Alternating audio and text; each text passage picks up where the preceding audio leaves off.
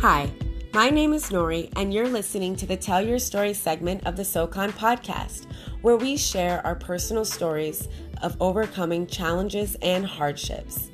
The goal of this segment is to encourage, uplift, and inspire anyone going through anything to keep fighting. To remind you that the journey that God has you on is unique but relatable, and it's okay to feel in the process of growth, trial, and triumph. The Tell Your Story segment of the SoCon podcast is a safe space to be real, authentic, and honest about your journey. Our hope is that you are inspired by the different stories that you hear and that they help you to feel less alone in the battle to live a life that pleases God. Thank you for listening, and I hope you enjoy.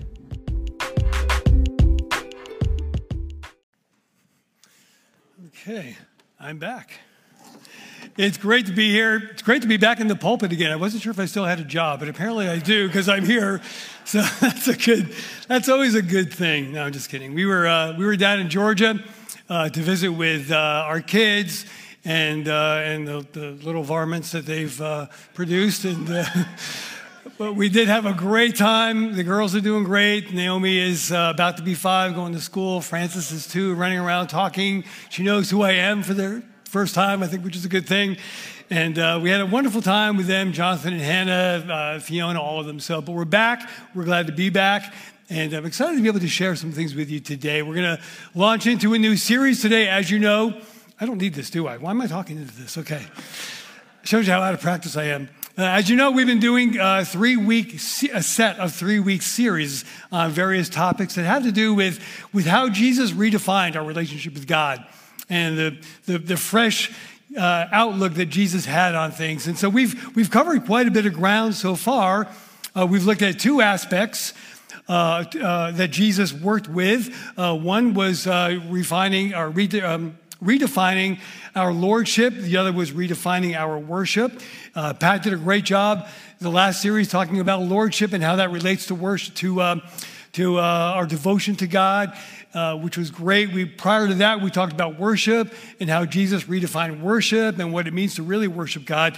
Next month, Joel will be doing a series. Yes, amen. Joel always does a great job. Joel is like the really all heart kind of preacher, and he's going to be talking about how Jesus redefined commitment through discipleship and what it really means to walk. You know, Jesus uh, says that uh, we should walk as he did. John said, whoever claims to live in him must walk as Jesus did. So Joel is going to walk us through what it really means to be a disciple of Jesus and, and how Jesus uh, viewed that as being a fresh outlook on commitment. So that's going to be great. but for the next three weeks, we're going to be taking a look at how Jesus reshaped and redefined our connection with God. And connection with God is everything because if we're not connected with God, then we have no relationship with God. If you're not connected to your husband or your wife or your kids, you really have no relationship with them. So we're going to be taking a look at this connection with God, both as individuals, but we're also going to take a look at how corporately, collectively, we connect with God, what God really wants from us, expects from us, and doesn't expect from us as individuals and as a body. So Today we're going to take a look at God's redefined covenant. God's redefined covenant. So, what is a covenant? It sounds like one of those words that we only use in church. And for the most part, that's probably true. But we all know what it feels like to be in a covenant because a covenant is an agreement. You experience it every day. You're probably in several agreements right now. If you have a job, which I assume probably most of you do, you probably have a covenant agreement with your employer. Perhaps you have a contract that says, you do this and we will provide you with this. So you have that covenant agreement, you have that contract. It's an agreement between two parties. When you make a large purchase, let's say a home, you go into contract you draft up all the papers. You make sure that, hey, here's what the seller wants, here's what the buyer wants, and then the lawyers kind of go back and forth to make sure that everything is just as it should be. The buyer gets what they expected, the seller gets what they expected, nothing is left for chance. So that's why we have covenant agreements. We have contracts, even in a marriage. There are contractual agreements. Now, in the church, it's much more spiritually based, but we talk about what the expectations are. Hey, you know, here's what a husband should be. Here's what a wife should be. We, we discuss those things. We talk about those things. And then when everybody agrees, yes, this is what we want, then we, we go through with the marriage. So covenant agreements happen every single day of our lives. This agreement is dependent on conditions that we mutually agree to. If either party violates those conditions, then that covenant agreement or that contract would be, would be considered void. You can do away with it. Now, in most cases, in the Bible, this word for covenant is syntheke. Parties are on equal terms. You can bargain back and forth. You can negotiate the terms. And this would have been a very common thing, perhaps with buying and selling trade, whether it be livestock or, or, dry goods or whatever it might be. There would be this going back and forth, and then you would agree, this syntheke. We have, we have an, an agreement. We've come to a covenant agreement on this. But that doesn't work with God. We don't go to God and say, look, I'm going to work out the relationship with you, God. So first off, let me tell you my terms. Here's everything I want. And here's everything I don't want. So listen carefully, God, because I'm going to detail my part of this. And God doesn't say, okay, well, I guess if that's, it doesn't work that way. In God, we don't have a syntheke. You know, we have, we have a diatheke. It's a little different. The parties are not equal. So this diatheke is more like, it's more like a will, right? So when you're in somebody's will, you, you hope for the best anyway, right? Sometimes you don't get that, but what you get is what you get. You can't go back and renegotiate the will once it's, once it's, it's out there and it's done. It's like, okay, you either accept the terms or you walk away. And so this is what we have with God. God has this covenant agreement with us, but He totally set the terms. He says, You abide by my rules or you walk away. I mean, that's just the way God set it up. The parties are not equal. God sets the terms. We either accept it or we have to move on. So, why was this covenant even created? Why did God decide I got to have this like formal, you know, uh, arrangement between my people? Why is it there? What's its purpose? We usually talk about two different covenants, right? When we talk about covenant with God, there's an old covenant and there's the new covenant. But what exactly are they? Why are they different? How are they different?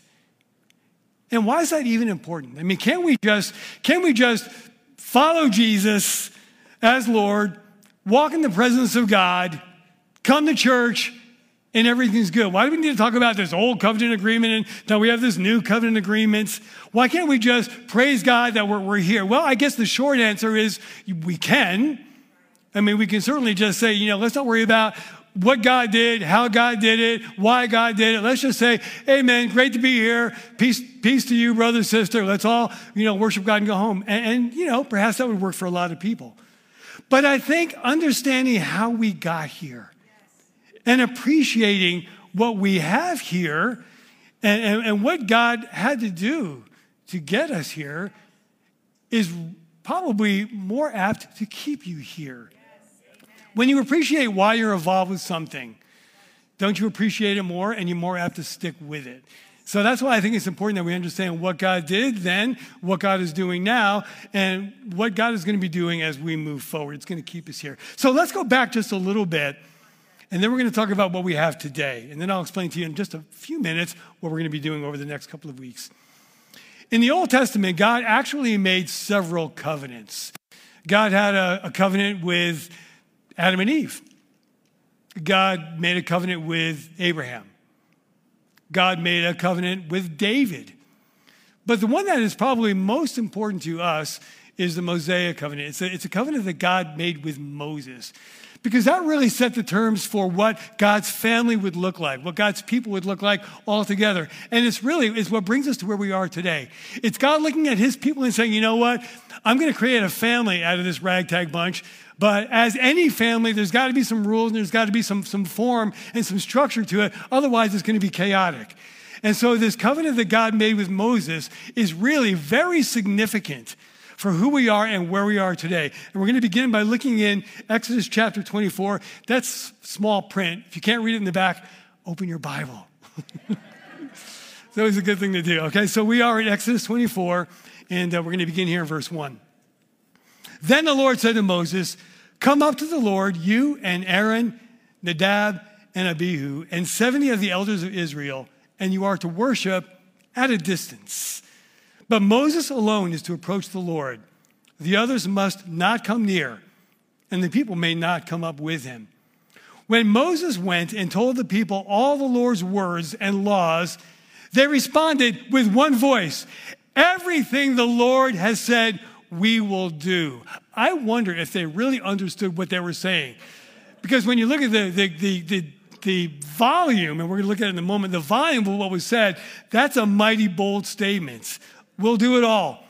Moses then wrote down everything the Lord had said. They had no clue what was coming. He got up early the next morning and built an altar at the foot of the mountain and set up 12 stone pillars representing the 12 tribes of Israel.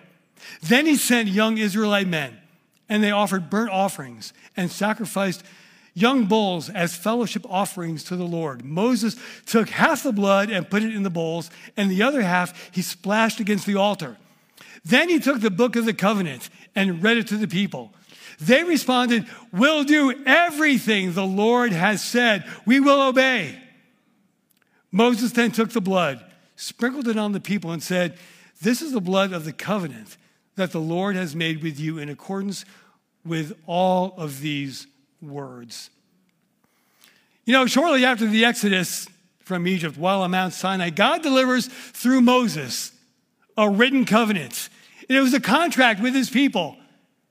And it included what we know as the Ten Commandments. And the people agreed to hold on to those things. And if they did, then they would be promised prosperity and protection in the promised land. So, okay, we just have to follow the rules. And when we get to this land flowing with milk and honey, we're all going to be good. We just have to obey everything that God said. Now, that seemed like a really good deal considering where they had just come out of, which was horrific. Their enslavement, their captivity in Egypt. So it's like, wow, this is a really good thing. All we have to do is do everything God says. And when we get to the land that we're headed to, all is good. We have no more worries. Sounded great. But in the fine print, and you know, in any contract, there's fine print. Usually it's on page 453.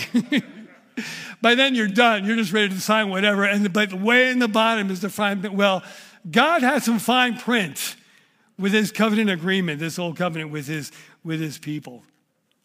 Because there in the fine print, there were laws covering every aspect of their behavior. Literally hundreds of dietary laws, dress codes, social rules, hygiene rules. I mean, it was endless. Endless. Why? I mean, why not just say, okay, look, just be good people, don't hurt anybody, worship me, and we're all good. I mean, why, why this, this just endless stream of things to do and not do? Don't do, yes, do, don't do, yes, do. Why all this? They were living in a very, very pagan society. And it was, I mean, we think it's bad today. It was bad then. I, I, I don't know. I wasn't there, but I can't say it was any worse than what we have there. But when you read the Bible, you get a sense that it was pretty bad. They were in a very ungodly world. And so God's purpose was to protect them from that which would destroy them. And so if we just give them rules of everything to do and not do, then they'll be safe because they won't be doing the bad things and hopefully they'll be doing the good things. The problem was there were 613 laws. Now, they didn't have like, you know, size 11 font. So, you know, these were like etched in whatever they were able to etch in write. So, I mean, it was just volumes and volumes of laws and regulations that every good Jew was to follow if you were to be obedient with God. So, how can you possibly, I mean, basically, it's the book of Leviticus, read it through, but how, if you want to, how could you possibly hold on to 613 laws? Well, the answer is you can't. You can't. I mean, a lot of these people couldn't even read. How are they going to read 613 laws? I mean, it was insane. So, what are we to do? Well, so when they realized that this just isn't going to really work very well, it began this practice of blood sacrifice to atone for the sins that you were going to make because you weren't going to hold on to the majority of these 613 rules and regulations. So they would bring an animal to the temple. The priest would offer a sacrifice on your behalf. And only the high priest was able to intercede directly with God for the people. You could do none of this on your own. And you had to do this over and over and over again. It wasn't a one time thing. I mean, it was just constantly like cycling through what I missed. Okay, you know, try, try better for next week. You know, I mean, it was just on and on and on. It was miserable. The sins were never done away with. The only thing this system did was make you aware of how bad you were messing up. That was, that was all it did. How discouraging is that? And because of this, you were never really brought into a personal presence with God. God was still way off in a distance someplace. You had all these rules and regulations, but you were never brought into that presence with God. Yep. Make sure, oh, there we are. Okay. So, how discouraging would that be to, to just endlessly walk through all these procedures and never get to God? Although through the isolation, you were safe, physically safe, right? So you were isolated from the world, but you were not brought closer to God. So it, it kind of did some good, but it wasn't the end all. And God knew it. So why did He set it up this way? Did God maybe not know what He was doing? Was God just experimenting? Hmm, we need something. Let's try this. If it doesn't work, you know, oh well, you know. No, I don't think so. God knew exactly what he was doing. The old covenant was just part of the plan. The old covenant was not the end all. It wasn't the plan itself. It was never intended to be the whole plan. For that, we have to move ahead. And we have to see what God has offered to us, not just through the new covenant, which we all glory in and we're so grateful for, but how that relates to the old covenant as one continuous plan. Because God didn't just make a mistake. It's not like there was this total dropping of one to start another. It's not like the new co- covenant was, you know, God's emergency backup plan B. Oh man, just in case this doesn't go well, we better have something in the book so we can pull out real quick and, you know, dust off and put in this. It wasn't that way at all. God didn't make a mistake by creating what he created through the old covenant. That was part of the plan. And so don't see what we have now in the new covenant as being, you know, God's emergency replacement, but see it more as, more of a, as a continuing through one into another. And since God didn't make a mistake or fall asleep at the wheel in the Old Testament, we need to see that everything was part of God's plan to bring us into his presence. So let's see what that means for us. One of the best studies, I think, and one I'm enjoying, to really see the relationship between the Old Covenant and the New Covenant is the book of Hebrews. It's a great study. It really details probably more than you might want to get into, but if you've got the, the patience and the time, go through it. But great detail as to exactly how God maneuvered through the old covenant into the new covenant, what it means. I mean, it just goes on and on and on. We're not going to look at it all today, It'd be way too much. We're going to spend some time in, in Hebrews 8. So you can cue up there if you want, or some of the scriptures might be on the screen, but Hebrews 8 is going to be kind of our primary area. area. But through the book of Hebrews, you see this clear trans- transition from the old covenant through the old covenant into the new covenant. And uh, between chapters one and seven, there are three crucial facts that have to do with, with Jesus' part in this new covenant. And it talks about the superiority of Jesus and how Jesus was just light years ahead of anything imaginable. And some of these, for the average Jew, would have been just un- unbelievable. You know, it talks about Jesus being superior to the angels. Now, that is really, really big. We don't talk a lot about angels. We should. It's probably to, to my shame that we don't. Would be a great study, and perhaps this year we can get into that. But to, to people back in the, in the first century and, and prior, angels were, were huge. It was a big, big deal. It was believed that angels, angels were the only beings that carried your prayers directly to God. And so that's why there were just countless numbers of angels. And when you prayed, the angel somehow grabbed hold of that and brought it to God. So, no angel, God doesn't hear your prayer.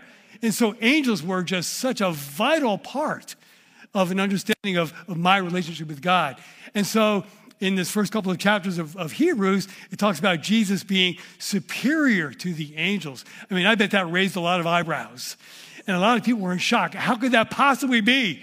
If the angels carry my prayers to God, what could be more superior to that? But then it goes on to talk about Jesus being superior to Moses.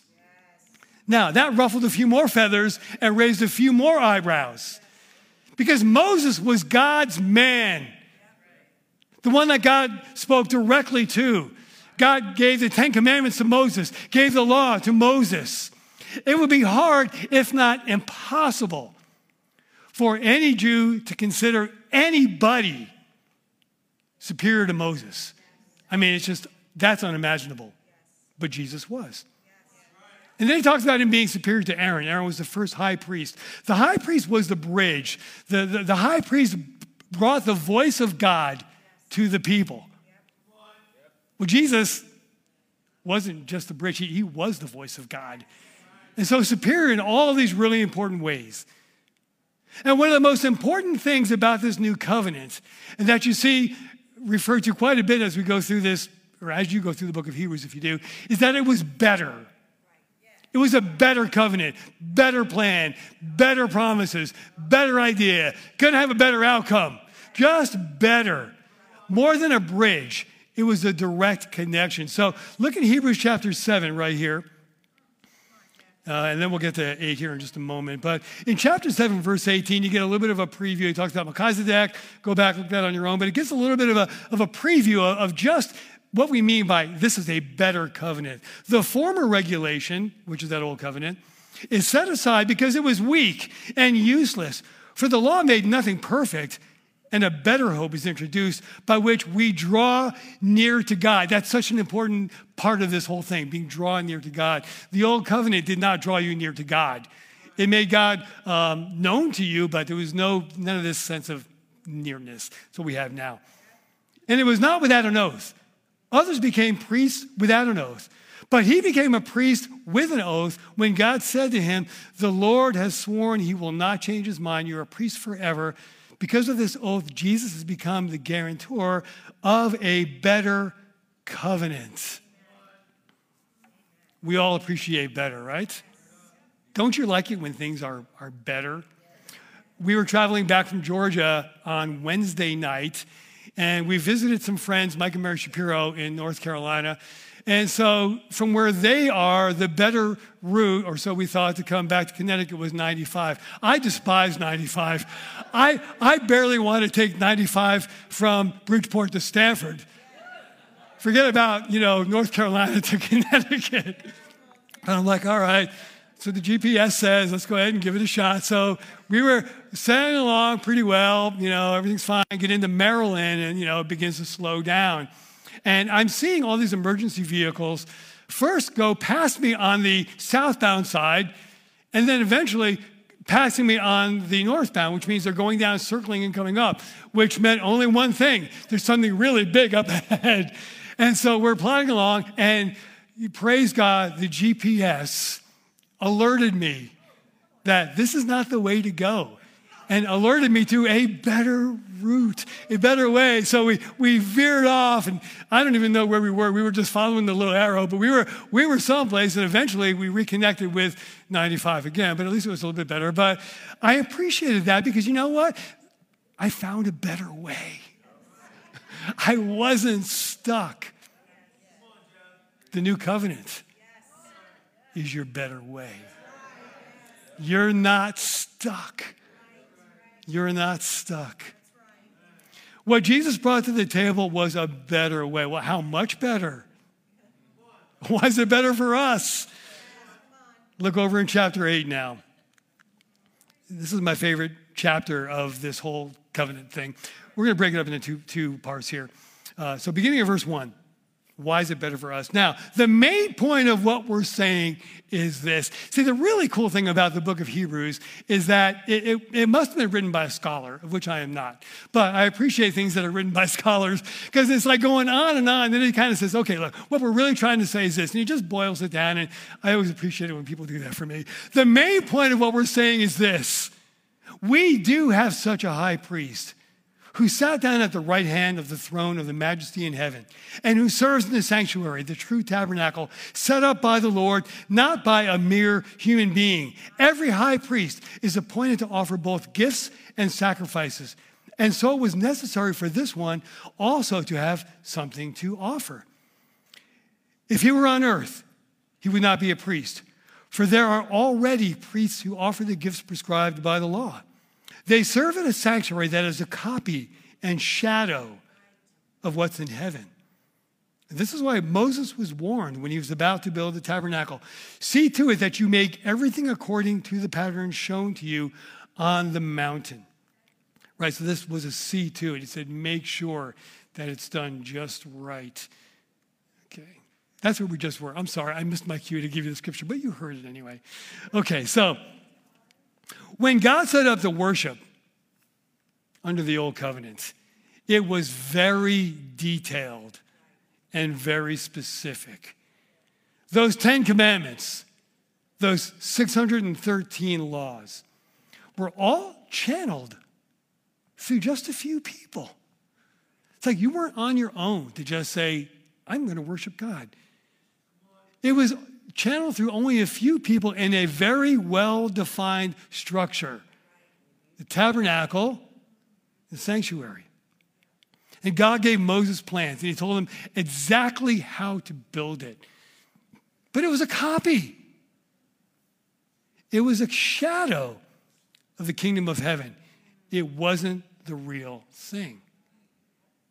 And your whole relationship with God depended on these things and these few people that you were channeling everything through.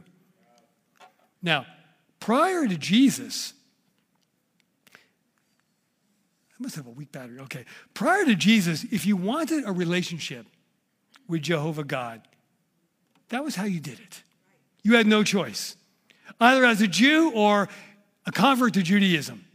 Either way, these are the rules. The problem was is that things don't last and people can be flawed. So if your whole relationship with God is dependent on, on these things that are set in place, these mechanisms set in place, and these few people in the synagogue in the temple in the tabernacle that you had to channel through, then if there's a problem with that, then there's a problem with everything it all falls apart. It was time for a change, time for something better, time for some, time for some new promises. Jesus wasn't the copy. And Jesus was not the shadow of things to come in the future. Jesus and the church of which we are a part of in the new covenant, that's the real thing in real time. We are in right now what God had always wanted from the start, but didn't work out. He had to develop the plan, and, and, and here we are. Now let's look a little further in verse 6. Okay, there we are. That's really small. If you, if you, can't, if you can't read that, just follow along in your Bible. I had to like to get it in there. Anyway, but but in fact, so this is verse six of Hebrews 8. But in fact, the ministry Jesus has received is as superior to theirs as the covenant of which he's the mediator is superior to the old one, since the new covenant is established on better promises. For there had been nothing wrong with that first covenant, no place would have been sought for another. But God found fault with the people and said, now again, keep in mind, it wasn't that God was at fault, right? God found fault with the people. The days are coming, declares the Lord, when I will make a new covenant with the people of Israel and with the people of Judah And it will not be like the covenant I made with their ancestors when I took them by the hand to lead them out of Egypt, because they did not remain faithful to my covenant, and I turned away from them, declares the Lord. This is the covenant I will establish with the people of Israel after that time, declares the Lord. I'll put my laws in their minds and write them on their hearts. I'll be their God, they'll be my people. And no longer will they teach their neighbor or say to one another, Know the Lord, because they'll all know me from the least of them to the greatest. For I will forgive their wickedness and I'll remember their sins no more. By calling the, this covenant new, he has made the first one obsolete, and what is obsolete and outdated will soon disappear. Now, we said earlier, and rightfully so, that God did not make a mistake when he created the old covenant. It, the new covenant wasn't some plan B. So, where does it fit in? Well, it's interesting because the Hebrew writer quotes Jeremiah chapter 31, verses 31 through 34, which obviously is, is way before Jesus, right? And it, it, it, indicates to us that, that God knew this was coming, that God had this plan all along. So, this, this little section of Jeremiah 31 is quoted as the answer as to where it fits in. There are three very distinct characteristics of the new covenant that we clearly only have in Christ. And when we appreciate how important they are and how valuable they are, then I believe it adds a lot of value to our relationship with Christ. This is what God designed from the start. This is the reality. Let me share what they are right now. By the way, we, there, there isn't a separate communion message after this. So if you're wondering, like, wow, no, you're going to have a communion right after this, and, and hopefully it'll all tie in. And make a lot of sense. That's the goal anyway. So here's the three things that really pop out to me when I look at this, this new covenant versus old and the things that really Jesus only can bring to the table. The new covenant is written on our hearts and our minds. The old covenant was almost exclusively external. In fact, it was, I think, completely external. The new covenant by design was meant to be internalized. And you know, when there are things that are internalized, don't they make a lot more sense to you? Do you remember when you were in school and maybe you took certain classes that you, you hated, right? There were certain classes like, man, why am I even in here? My daughter just said that when we were down in Georgia. I was like, oh, I don't know why I have to take this. You know, there's these certain classes that you take and you, you just go there because you got to go there and you take all the notes and you read all the, the material and you, you take the test. And, but all the, all the data, all the information was just right in your head. But, and that, for the most part, that's what the old covenant was. It was just all in their heads. It was all that list of do's and don'ts. But the new covenant, the difference is, the beauty is, is that it was meant to be internalized. It goes right into the heart. There were those classes you took in college uh, or in high school or wherever that, man, like I love this. It went right to your heart. I remember when I was in college, uh, all the music classes were obviously, they were great. That's why I was there all the other classes, the psychology and the, you know, the social sciences, like, okay, I'll go, but, you know, I have to. But, you know, there's those certain things that just, they go right to your heart. They resonate. They connect right away. That's what the new covenant was designed to be, to go right to your heart, to resonate right away, to help you connect with God without any external obligation, not obligations, um, without any external uh, rules and regulations that, that have to be abided by. It goes right to the hearts meant to be internalized. Picture a young child. A kid needs to know deep inside that they are loved by their parents. And good parents will do anything to ensure that, that young child's well being. And it builds a really strong sense of security in the relationship. And then when the time comes for discipline, because with any child, Max and Jenny will find this out, it, you know, at some point you're going to need to discipline that child in, in whatever means you feel is appropriate. But there has to be some sort of, hey, consequences for this behavior. Otherwise, this is going to go bad really quick. So, but when it comes to time for discipline, the child is okay because they feel the love and they appreciate the correction. They're not threatened by it. And the, when, the, when the world starts pounding on them, they're not flattened because they know they have a safe place at home, even more so with God. When we're secure in our relationship with Christ, we know we are in a safe place. We're at home with God. We can be scared. We can be hurting. We can be frustrated. We can be anxious. We can be sad. We can run the gamut of emotions. But we know we're okay because we're, we're close to God, we're in Christ. I'm so glad that we have the written word just as they did. And we're expected to hold on to the written word just as they were. It's how we learn about God. It's how we learn how to follow God, right? So the word is an amazing thing to have. But you know, what's even more important for us in the new covenant is that it's not written on our hearts. We can walk with that intimate relationship with God. And that's the second thing that the new covenant goes deeper because we can now have a depth of intimacy with God that was virtually unknown before Christ. Now, remember Moses? Moses was the one who had FaceTime with God. But even with that, when God approached a certain point, what did Moses have to do? He had to turn his face away because you can't look directly into the face of God. No one could do that and live. Now, that doesn't sound like a very close relationship. And Moses was about as close as you can get to being with God. Picture the people that you love the most. Imagine if you could never see their face. You were forbidden to see their face. I mean, how difficult would that be? Now, this takes on real meaning in our home because we have two granddaughters that we don't see very much. And thank goodness for FaceTime, right? Because this, this keeps my wife alive. All right, so this is like life sustaining. There's food, there's shelter, there's water, and there's FaceTime with the granddaughters, okay? So take any one of those far away and death will come eventually.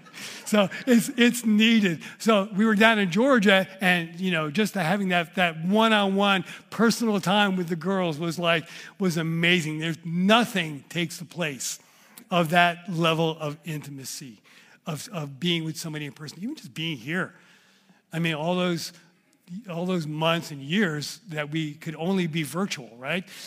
The moment we were able to come back together again, it's like, oh, nothing takes the place of being in person. You simply cannot rep- replicate emotion and bonding and connection without being there. And so it is with God.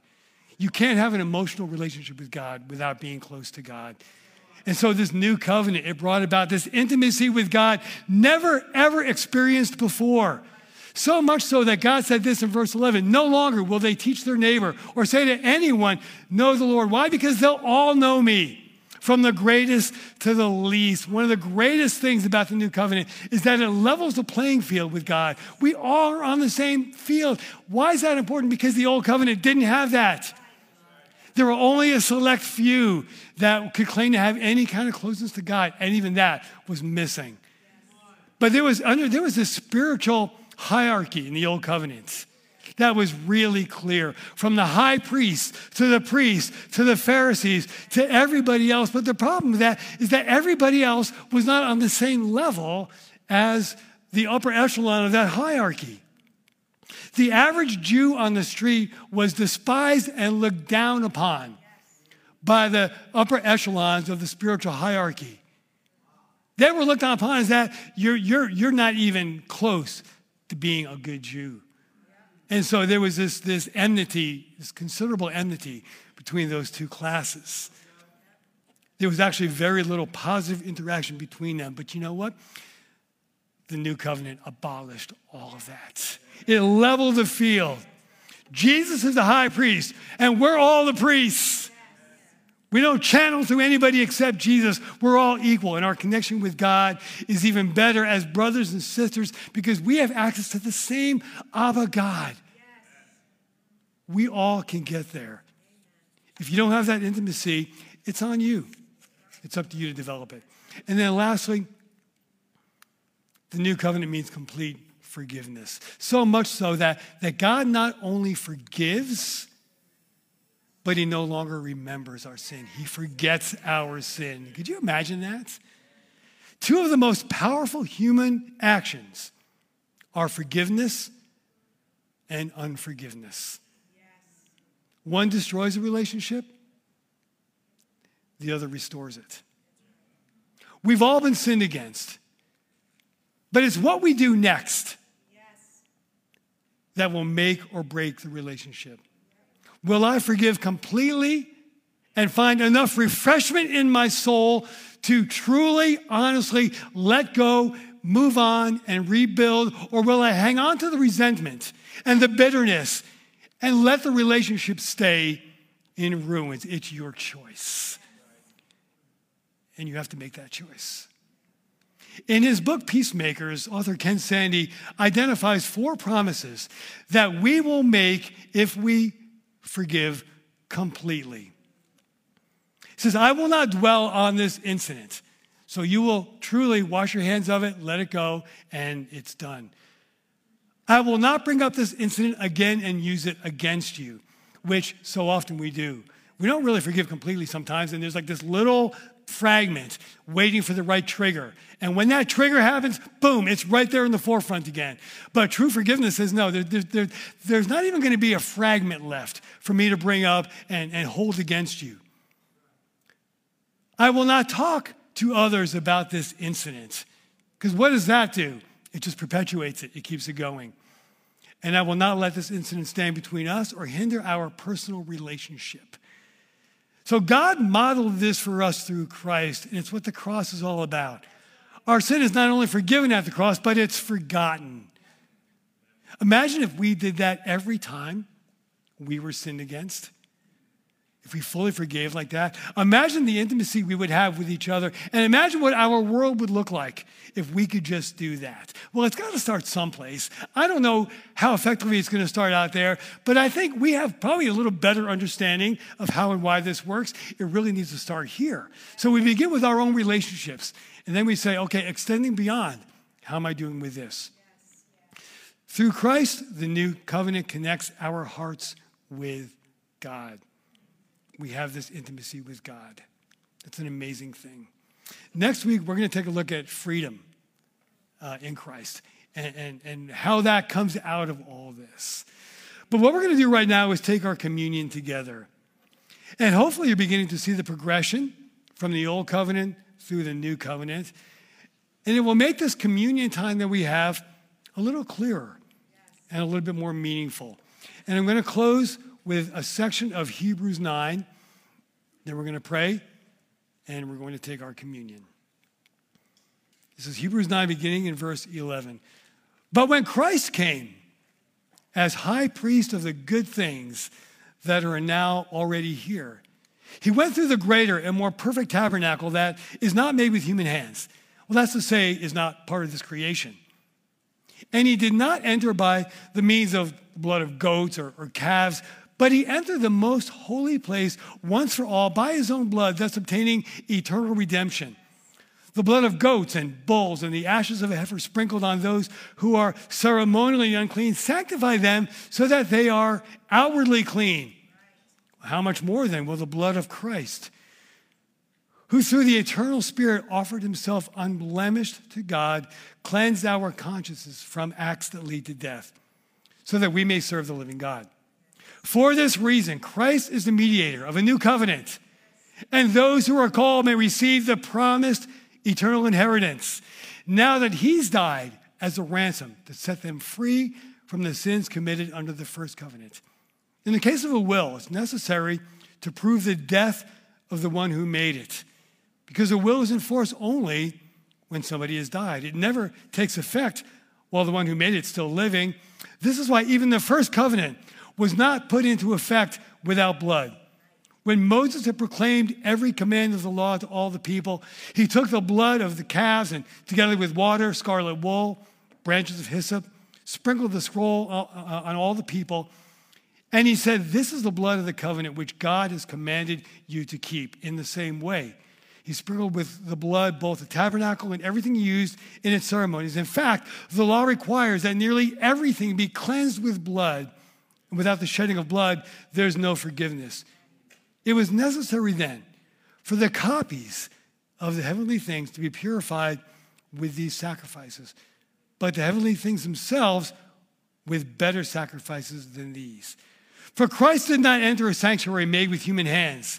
That was only a, a copy of the true one. He entered heaven itself, now to appear to us in God's presence. Nor did he enter heaven to offer himself again and again, the way the high priest enters the most holy place every year with the blood of, uh, is not his own. Otherwise, Christ would have to suffer many times since the creation of the world. But he's appeared once for all at the culmination of the ages to do away with sin by the sacrifice of himself. And just as people are destined to die once, and after that to face judgment, so Christ was sacrificed once to take away the sins of many, and he will appear a second time, not to bear sin, but to bring salvation to those who are waiting for him. Let's go to God in prayer. Father, we love you so much. We thank you for, for what we have, for, for all that you have created and worked and reworked. And I don't know how you, how you do things, whether you fret over things or you sweat over things, or I just know that you love us. You have us so much on your heart, and you've created for us, you've chosen us to be able to live in Christ and to be able to enjoy a direct relationship with you.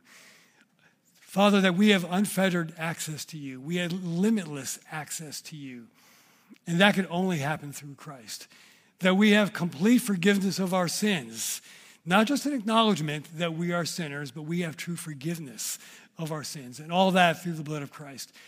So, Father, as we take this communion now, we thank you so much for, for the bread that represents the body, for, for the drink that represents the blood.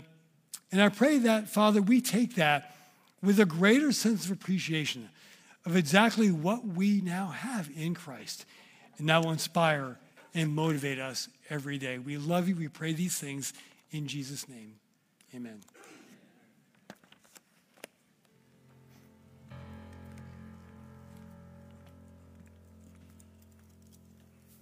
Amen.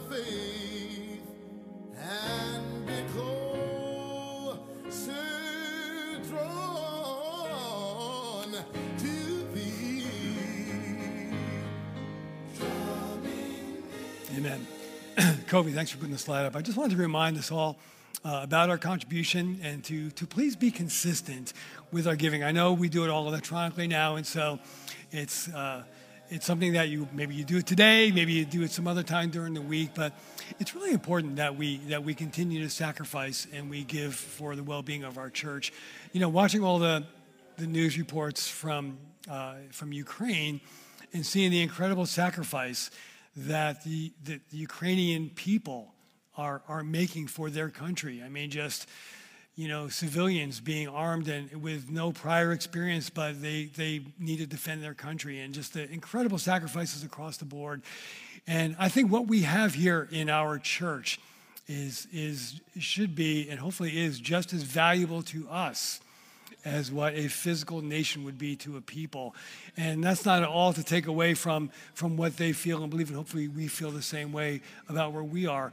But let's remember that we're not citizens of the world. We are citizens of the kingdom of heaven. Okay, that's first and fo- foremost where our uh, allegiance is. And so let's make sure that as we're taking care of ourselves in the world, that we're also taking care of our church. So um, thank you so much for your for your sacrificial giving. And I'm going to say a prayer for our giving right now in case you were about to give. So, Father, we love you so much, and we thank you for this church that you've given us. Help us, God, to to to value it and to um, to really honor it through our sacrifice. We love you. We pray in Jesus' name.